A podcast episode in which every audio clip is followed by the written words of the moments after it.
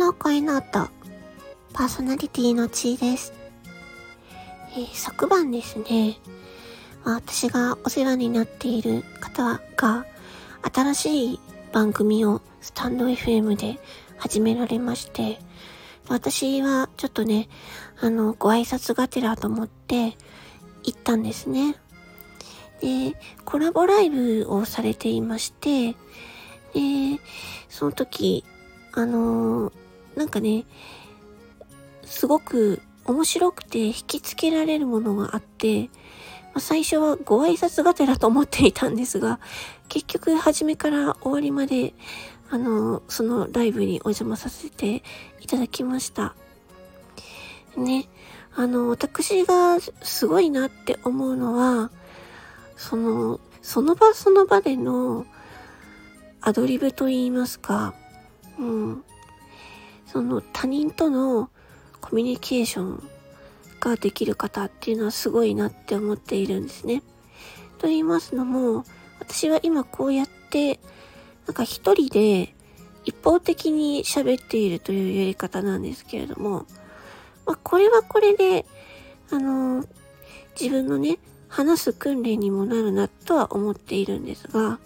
ここに第三者が入るってなると、第三者とのその人との会話をやりつつも、コラボライブだと、そのコメント、またそのコラボライブを見てくれる人たちのコメントとか反応とかもね、あの見ながら進めていくっていうのがね、すごくね、マルチタスクだなと思って私にとってすごくハードルが高いなって思っているんですね。えっ、ー、と、あなたどうですか？あの、コラボライブはしたことありますか？私は過去にセミナーの講師をやってほしいということでですね、その、まあ、頼まれまして、その、セミナーの講師とか、まあ、講師だったらまだいいんですけど、司会をやってほしいって言われた時、誘われた時に、そのその司会も、あの、私と、あともう一人の方との二人での司会進行だったんですよね。で、私自身は、その、あの、一緒に司会する方とは、あの、全然、なんて言うんですかね。あの、お話もそんなにたくさんしたわけではなく、しかも、そのお相手の方はとても、とてもとても、あの司会としては慣れていらっしゃる方で、もう私からしたら本当に、あの、司会のプロというような感じの方で、なんですけれども、本当にね、その時に感じたのは、あ、私司会苦手だなって思ったんですよね。で、なんか、こうなんでだろうなって考えたんですが、あの、自分自身が、その、なんて言うんですか？相手に一方的に決まったことを伝えるっていうことはできるんですけれども、そのその場その場での状況を見て、その、まあ、アドリブ的に、あの、話すっていうのが苦手だなって思ったんですよね。そう。あの、演劇とか声劇とかって、あ普段私は、あの、YouTuber で、台本があってそれを読むという感じでやっているのですが、その、番組の司会とかになると、また、これはまた別の話で しかも司会が二人でってなると、司会、その二人との二人のやりとりプラス、あの、その、えっ、ー、と、講演を聞いてくださる方々への、その、配慮したりとか、説明したりとか、その、講演を円滑に進めたりですとか、他の登壇者の方への気遣いですとか、そういったところがね、めちゃめちゃ難しいなって思ったんですよね。うん。だから、本当ね、私もこのスタンド FM をやってきていて、あの、基本的にはね、私自分が一人の、一人で相手にこう一方通行で話すっていう形なんですけど、コラボライブってなると、突然こう苦手意識がブワッと出てくるんですよね。その、あんまり、その、面識のない方と話すということ自体が、すごくハードルが高くて、もうすごく緊張してしまうし、うん。まそういうところで、まあ、昨日、その、と私がお世話になっている方のコラボライブを拝見したんですけれども、本当になんか面白くて、すごいなっていうふうに思いましたね。しかもコラボライブって、なんかこう難しいなって思うのが、何ですかね、そのコラボする相手との会話をするだけだったら、まあ、電話感覚でいいじゃないですか。でも、それだと、コラボライブを聞いている方にとっては、本当に、この、内輪の電話を聞いているような感じになっちゃうんですよね。だから、この参加者視点から見ても、なんかこう、内輪で盛り上がってるのを聞いてるみたいな、なんかそういう感覚になりがちなので、コラボっていうのを、そのね、そのコラボする2人が、えっ、ー、と、自分が知っている人たちだったらまだいいかもしれませんが、コラボする、コラボしている、その方々のことをよく知らない場合っていうのは、その、本当に、なんだろうな、難しいなと思っていてそれはコラボをする側としてもその自分とあとコラボ相手のことを全然知らない方に向けてそのねライブ放送をするっていうのがもうそれも大事にしないといけないなっていうところもあって私にとってはすごくまだまだあのハードルの高いことだなと思っています。うん。のコラボライブをね、たくさん経験がある方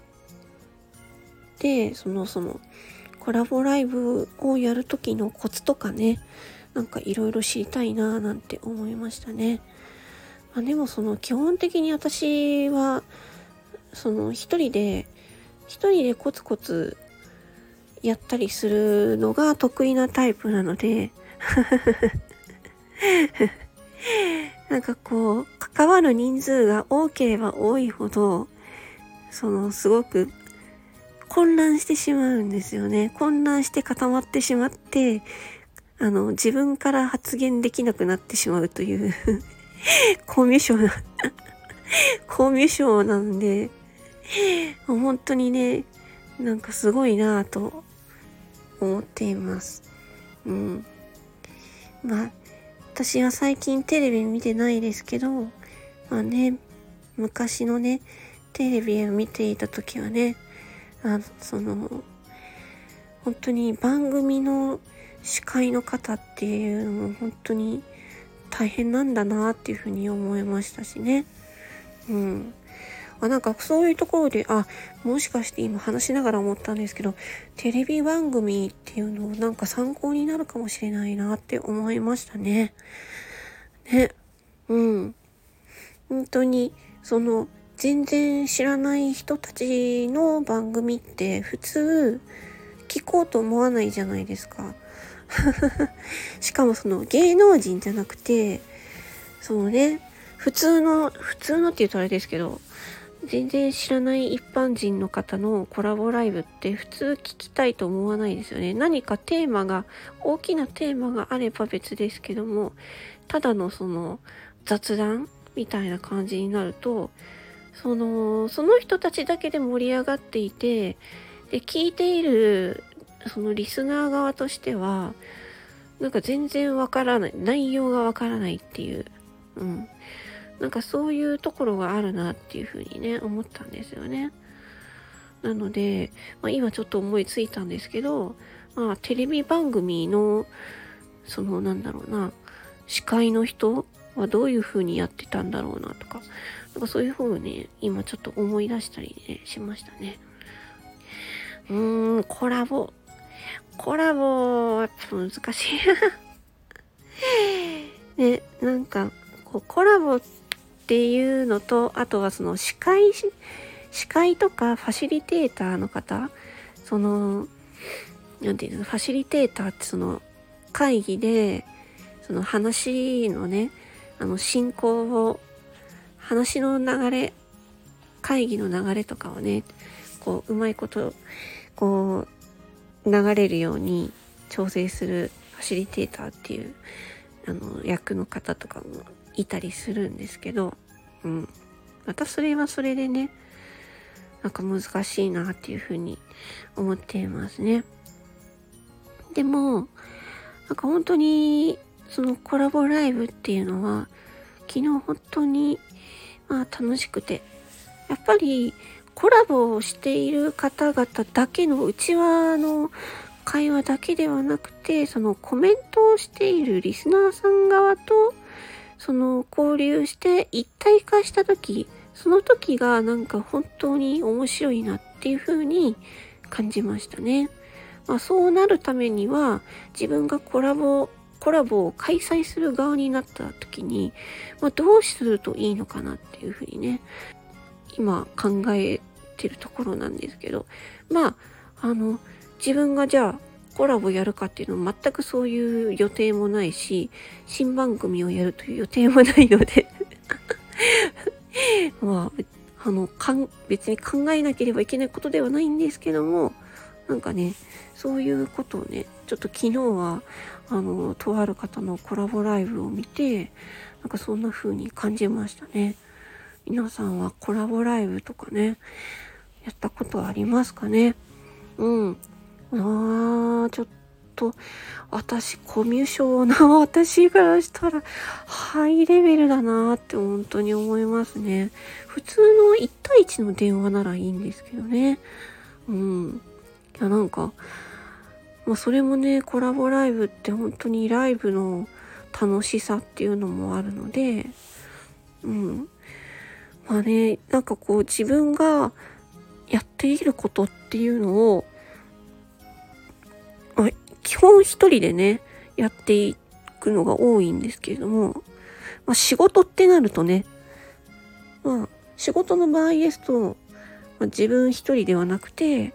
で、お客様がいて、お客様とお仕事をね、進めていくっていうのもあるので、まあ、それはそれなんですけれども、そのね、本当に番組として複数人でやるっていうのが、なんかすごくね、なんか今ちょっと興味深いなっていう